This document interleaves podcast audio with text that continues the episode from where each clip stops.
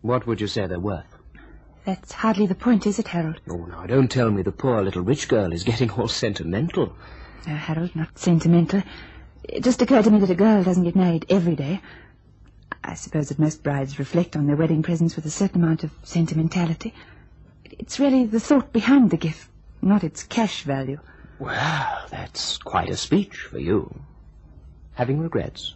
I haven't much say in the matter, have I? So let's forget the whole thing. I'll be back for tea if anyone asks about me. Where are you going? I have an appointment with a man at 33 Half Moon Street.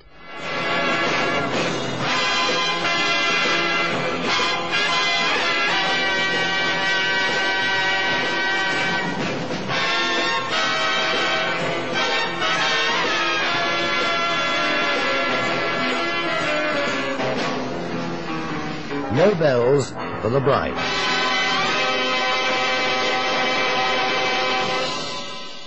She was a beautiful girl, and her pale wan expression added to her beauty.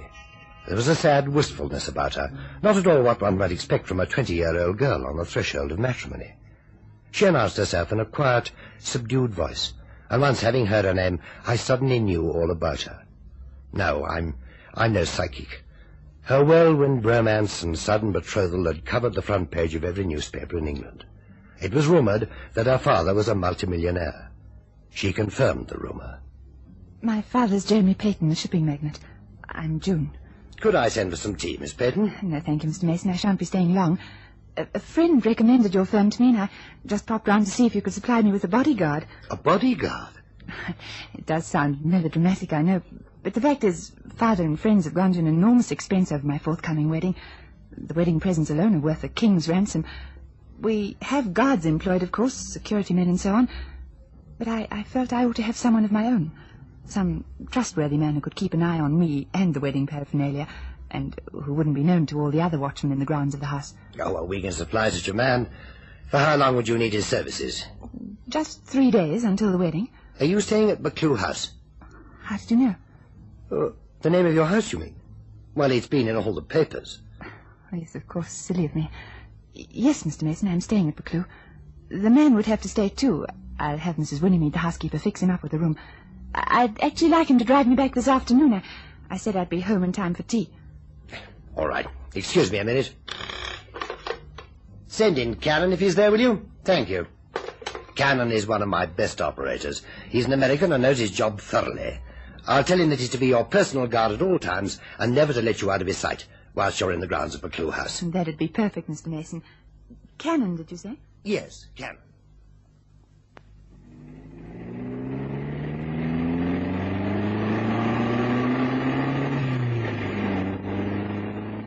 You drive very well, Mr. Cannon. Well, thank you. That's what the chief says, Miss Peyton. That you drive well? Yeah, that I drive him crazy.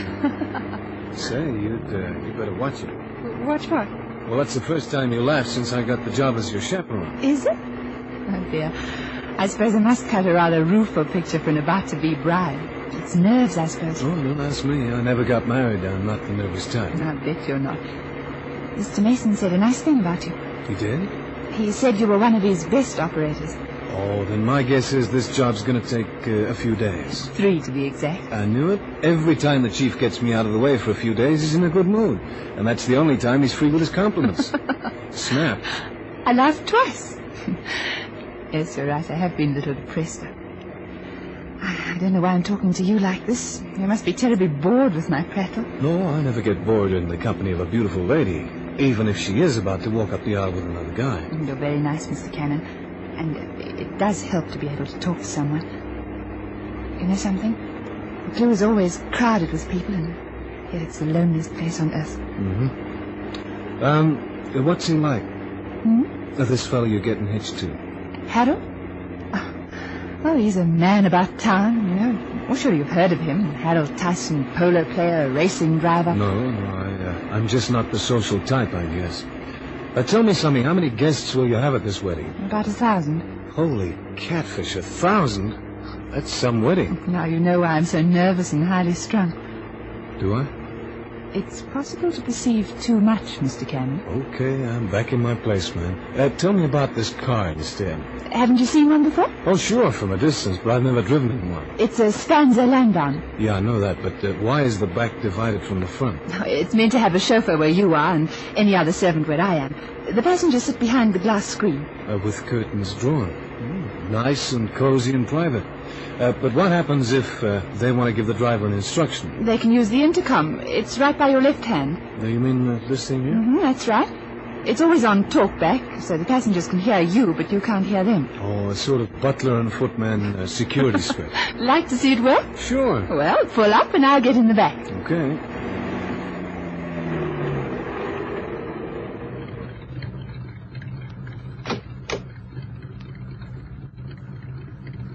Don't drive. I'll rejoin you in the front after I've talked to you on the intercom.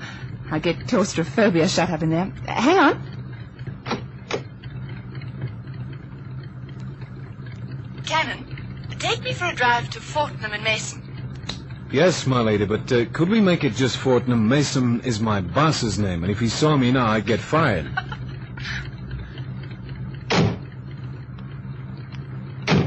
Drive on, my man. Uh, yes, your ladyship. Uh, say, can I uh, open her up on the bypass? Of course. Be careful. It's a very powerful car. I shall be absolutely reckless. After all, I might never get the chance to drive in one of these things again. I think you will, Mr. Cannon. I think you will. Who's that you brought back with you? Another guard. Great Scott, what for? This place has already got more guards than an army barracks. It's a personal guard for me. Serious, June? Now, what on earth do you want a personal guard for? Father thought it might be a good idea. Oh, then that's different, of course. Papa's word is law. You don't make any bones about why you're marrying me, do you? Should I? It's one thing to be a cad, quite another to be ill mannered. Cad. That's a good word. I haven't heard that used since I was sent down from Oxford. Now, what's Papa worried about anyway? Does he think you might be kidnapped and held to ransom? I'm already being held to ransom, Harry. No, don't, don't, don't get all mushy again. Anyway, I can't see that you have much to complain about. In our circle, marriages are usually arranged. And I'm reckoned to be quite an eligible bachelor around London. Yes, aren't you just? Except that I've never even seen most of the places in London that you frequent. You're building up for a row, dear. No, Harold, no row. There's no fight left in me anymore. What's so funny? I was reading the Morning Courier before you came back. Ah, you should have seen their leader page. Romance comes to Buccleuch. A long dirge about our wonderful wedding. You know, it occurred to me that that writer would have a fit if he saw us now. You should go into the advertising business. You're certainly a great one for publicity. Oh, do you really think so? Well, don't worry too much about it, June dear. With all the boodle I'll have in three days' time, I intend to buy myself a regatta special and race it at Le Mans. It's a very fast car, and I could easily write myself off. so you see, there's every chance that you might be a widow before you're hardly married. You're a sadistic beast. If you'll excuse me, I have a chore to do. There's nothing left to do. I've checked all the wedding presents and uh, had a conference with the reception organizers. I have to show the new guard his duties. Mrs. Winniemead will have given him his quarters by now. I- I'd like to show him the grounds. Mind if I come along? I'd rather you didn't. He has a great sense of perception, and he's an outsider.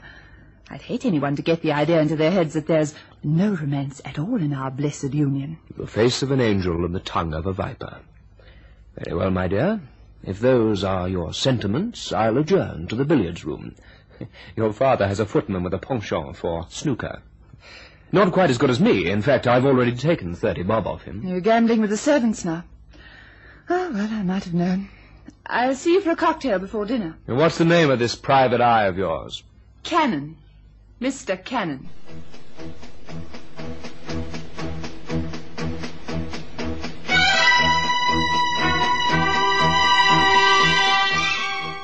Mr. Cannon? Mr. Cannon? Yeah. Wow. You really look something. I've said that every day for the last three days you've been here. Yeah, but I uh, I never saw you in a wedding gown before. Like you, Mr. Cannon, I've never been married before. But uh, what are you doing back here? Aren't you supposed to be with the bridesmaids or something? Yes, I'm going back now, but there's something you must do. Just name it. I want you to get the stanza from the garage and take it round to the west gate. You remember that little gate on the other side of the terrace I showed you? I know it, but uh, what do I do for a key? Here. That's the key to the Spencer, and, and that's the key to the garage. What's all the mystery? No mystery. The police just rang and said the route to the church is jammed with people and that a few hundred marchers are converging on us here. Marches?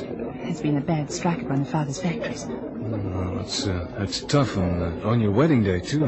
Never mind, uneasy lies the head and all that. Now, you know what you have to do? Sure, get the Spanzer and wait by the west gate. But uh, who do I wait for? It's just a precaution. Wait here until you get word from me.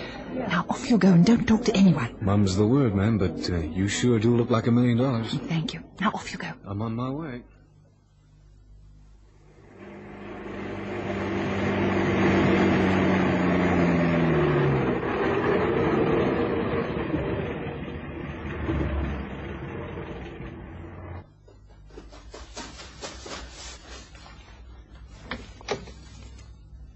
Hey, Miss Miss Brayton, what gives? Why are you here? I'll explain. Just let me get in the back behind the curtains. Can you hear me, Mr. Cannon? Sure, I can All right. Now, drive out along Weber Road. drive, but uh, what about the bridesmaids and your father? The trouble at the factory's serious. Please do as I ask. Start now. Okay, but this sure is a wacky wedding.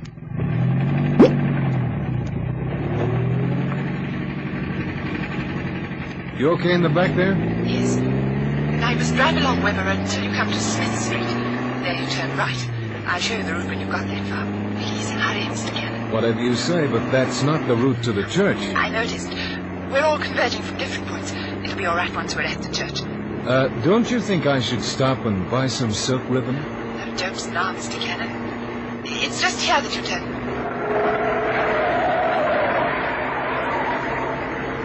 There's a little cottage with a red roof here on the left. I want you to stop there for a minute. At the cottage. Yes. Uh, may I ask why? I I just want to tell a friend what's happening quickly. Oh boy, this is worse than a shotgun wedding. Uh, that the place there? Yes. All right, pull up.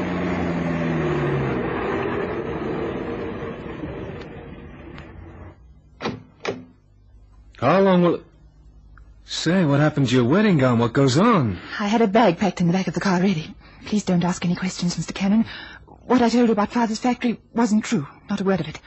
I just made it up on the spur of the moment. But the wedding. There isn't going to be any wedding, Mr. Cannon. In fact, as from now, there isn't going to be any me.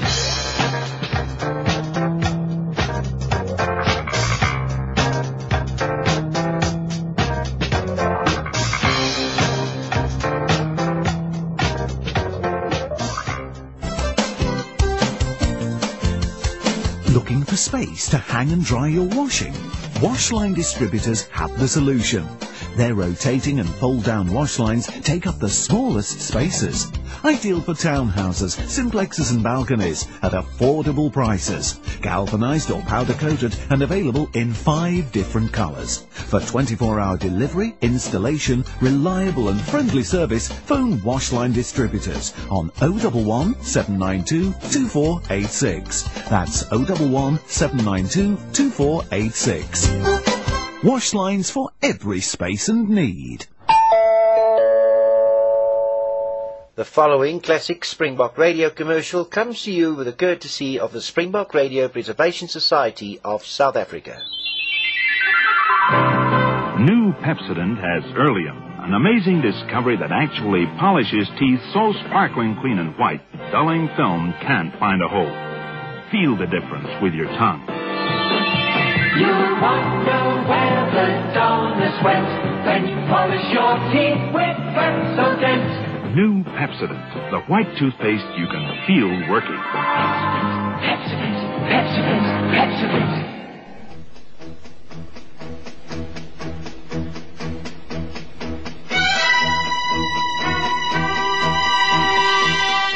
Cannon watched June Peyton run through the cottage garden and disappear round the back. Then, his wits returned, he leapt from the spanzer and chased after her. But Miss Peyton had planned her escape carefully.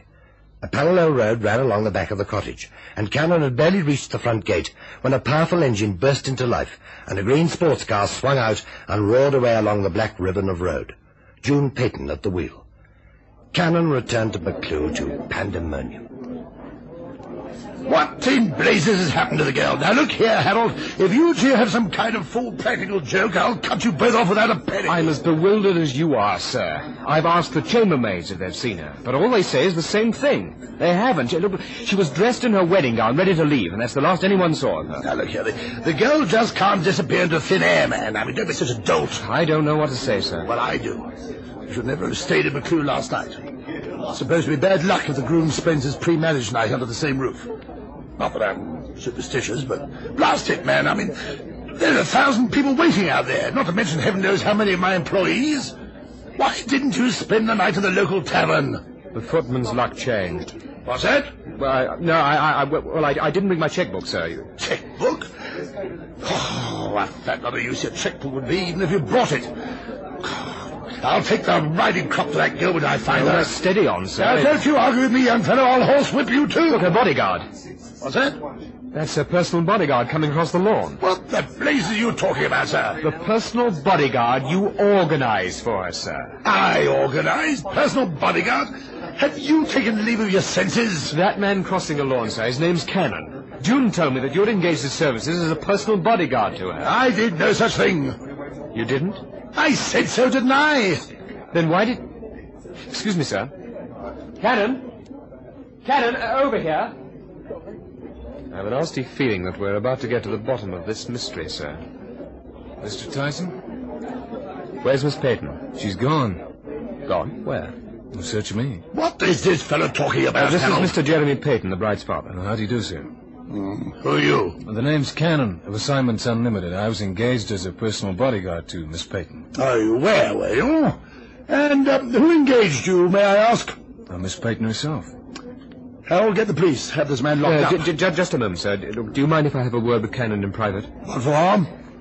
Well, I think it might be better for all concerned. I might be able to clear this up with him and even find June.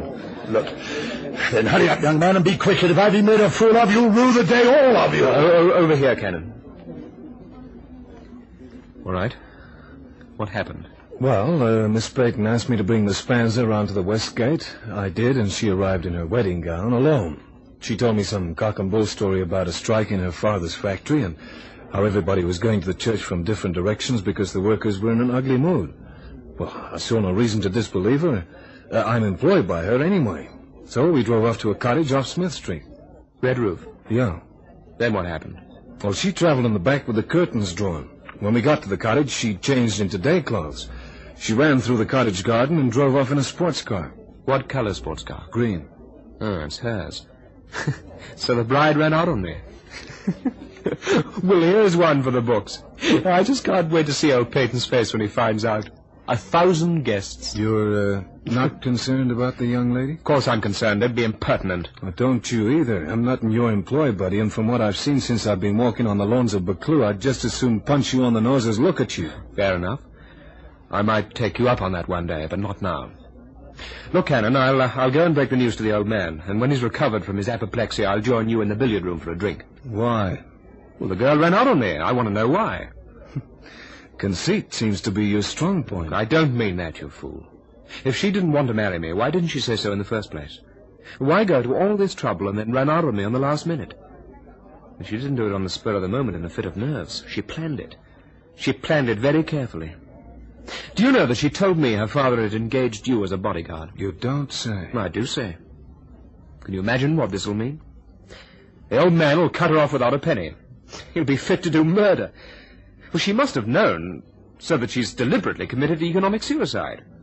It sounds crazy to me, too, Tyson, but this is where I came in, and this is where I move right out. No, no, it's not. You failed in your duty. I did no such thing. You did. You were engaged as her bodyguard. All right. Where's the body? I'll tell you where. Flown. And you're going to help me find her. And bring her back. After what she's done to that money-grabbing, miserly old pompous skinflint of a father of hers, she won't ever dare show her face in here again. Now, will you help me find her, Cannon? But, uh, I mean, what use is she to you without a penny in the world? No, it's you who's asking for a punch on the nose. Touche. Well, I don't understand it, but I'll do it. Okay, Tyson, I'll help you to find her. But finding Miss Peyton was easier said than done. She disappeared into thin air. Cannon began by trying to trace the whereabouts of her green sports car, only to find that she'd made arrangements for its sale days before. She'd left the car with the dealer, signed the documents, and walked out into the wide world without so much as a backward glance. Harold Tyson became more and more agitated as the days passed, without a sign of his ex-fiancée, and he suggested that we contact the police. They were loath to cooperate since, well, Miss Peyton had passed her 21st birthday since her sudden disappearance, and her father, Jeremy Peyton, refused to request the services of the law. As far as he was concerned, his daughter was as good as dead. He certainly never wished to set eyes on her again. Cannon got his first break one day whilst pacing the office floor. Assignments Unlimited. Is that Grosvenor 5995? Yep, it is. A personal call has been booked for a Mr. Cannon at this number from a Miss June Peyton. The time is for three o'clock. Can Mr. Cannon take the call then? Yeah, J- June Peyton, yeah, yeah, sure I can take it then. One hour and twenty minutes, sir. Thank you. Hey, uh, uh, wait a minute. Oh, too late, confound it. Who was it, Cannon? A personal call coming through for me in an hour and twenty minutes from June Peyton. Well, where's she ringing from? I forgot to ask. Well, ring the exchange and they'll tell you. Oh, so they will. I'm going nutty. The brain box doesn't work right anymore. Oh, well, I'll do it for you. Uh, Miss Fairweather, uh, there's a personal call coming through for Mr. Cannon. Uh, let's see, it's uh, three o'clock. Find out from the exchange where it's coming from and let me know, right? As easy as that. Well, what'll you do? Any advice, Chief? Well, it's your business, Cannon. Assignments Unlimited left the case when the three days were up at Buccleuch. Well, if it's a trunk call, she must be quite some distance out from London. If I tell him now where she is, he might have time to drive down there and find her before she has a chance to dodge off again. Then why don't you do that? The exchange will have the answer to your query in a few minutes. But how do I know she wants to see him? Well, from what you've told me, Harold Tyson is the last man on earth she wants to see right now. Yeah, but you know, Chief, I've got a hunch. I don't know why, but there's something awful screwy about this setup. I mean, take Tyson. He's a changed man. He couldn't give a fig about that dame when she had stacks of loot. And now that she's flat broke, he's he's mourning after her like a sick calf. Well, love, I'm told, is a peculiar emotion. Yeah, it's downright odd. Yes, Miss Faraday. Oh, just a minute. I'll take that down. Beaconsfield Hotel, Oxford. Yes, yes, I've got it, thank you. Get it? Yeah. That's where he went to university. The Beaconsfield Hotel? Oh, no, Oxford. He got sent down, June Peyton told me. Hmm, quite a rakear, Mr. Tyson. Guess so. Well, it's no good just sitting around there, Cannon. Do one thing or the other. Yeah, but if only I could be sure she'd still be at the hotel after she's spoken to me on the phone. Well, you can't, can you? If I can tell him now, he can make it while she's still on the phone to me. Well, it's quite a drive, you know. Yeah, but he's some driver. Pilots machines at Le Mans. A courageous rake. No, I suppose so. Okay, here goes.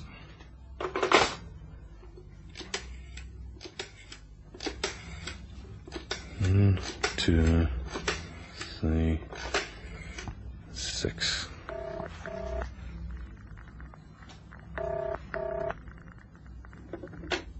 Hello, Tyson here. Tyson, this is Cannon. You feel like a fast drive? Where to? On your own to the Beaconsfield Hotel, Oxford. Can you make it in under an hour? With wings. Then sew on some feathers, Sonny. That's where June Peyton is. Assignments unlimited. Is that Grosvenor 5995? Yep, Cannon speaking. Your call to Oxford. Speak up, please. Thank you. Hello. Mr. Cannon, Hi. Where have you been all my life? I just had to ring you to explain. I felt it was rather a dirty trick running out on you like that. Can you forgive me? Well, there's, uh, there's nothing to forgive. I just wondered why you did it. Uh, so does Harold Tyson. He was only interested in me for my money. You was is right. No more. Now that you're broke, he's only interested in you for you. How can you be sure? Well, uh, take a look behind you. So long, Miss Peyton. Oh, and by the way, if you and Harry want to know how to make an honest buck, might I suggest that you take up novel writing and get him to act as your publicity agent? Novels? You're a great girl, Junie, but you're also the biggest liar I ever met.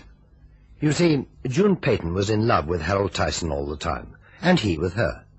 The barrier between them was the fabulous wealth of her father. June knew that she could never be happy with Harold under the shadow of an arranged marriage, so she decided to test him under the severe conditions of poverty. She planned everything to the smallest detail, and her gamble came off.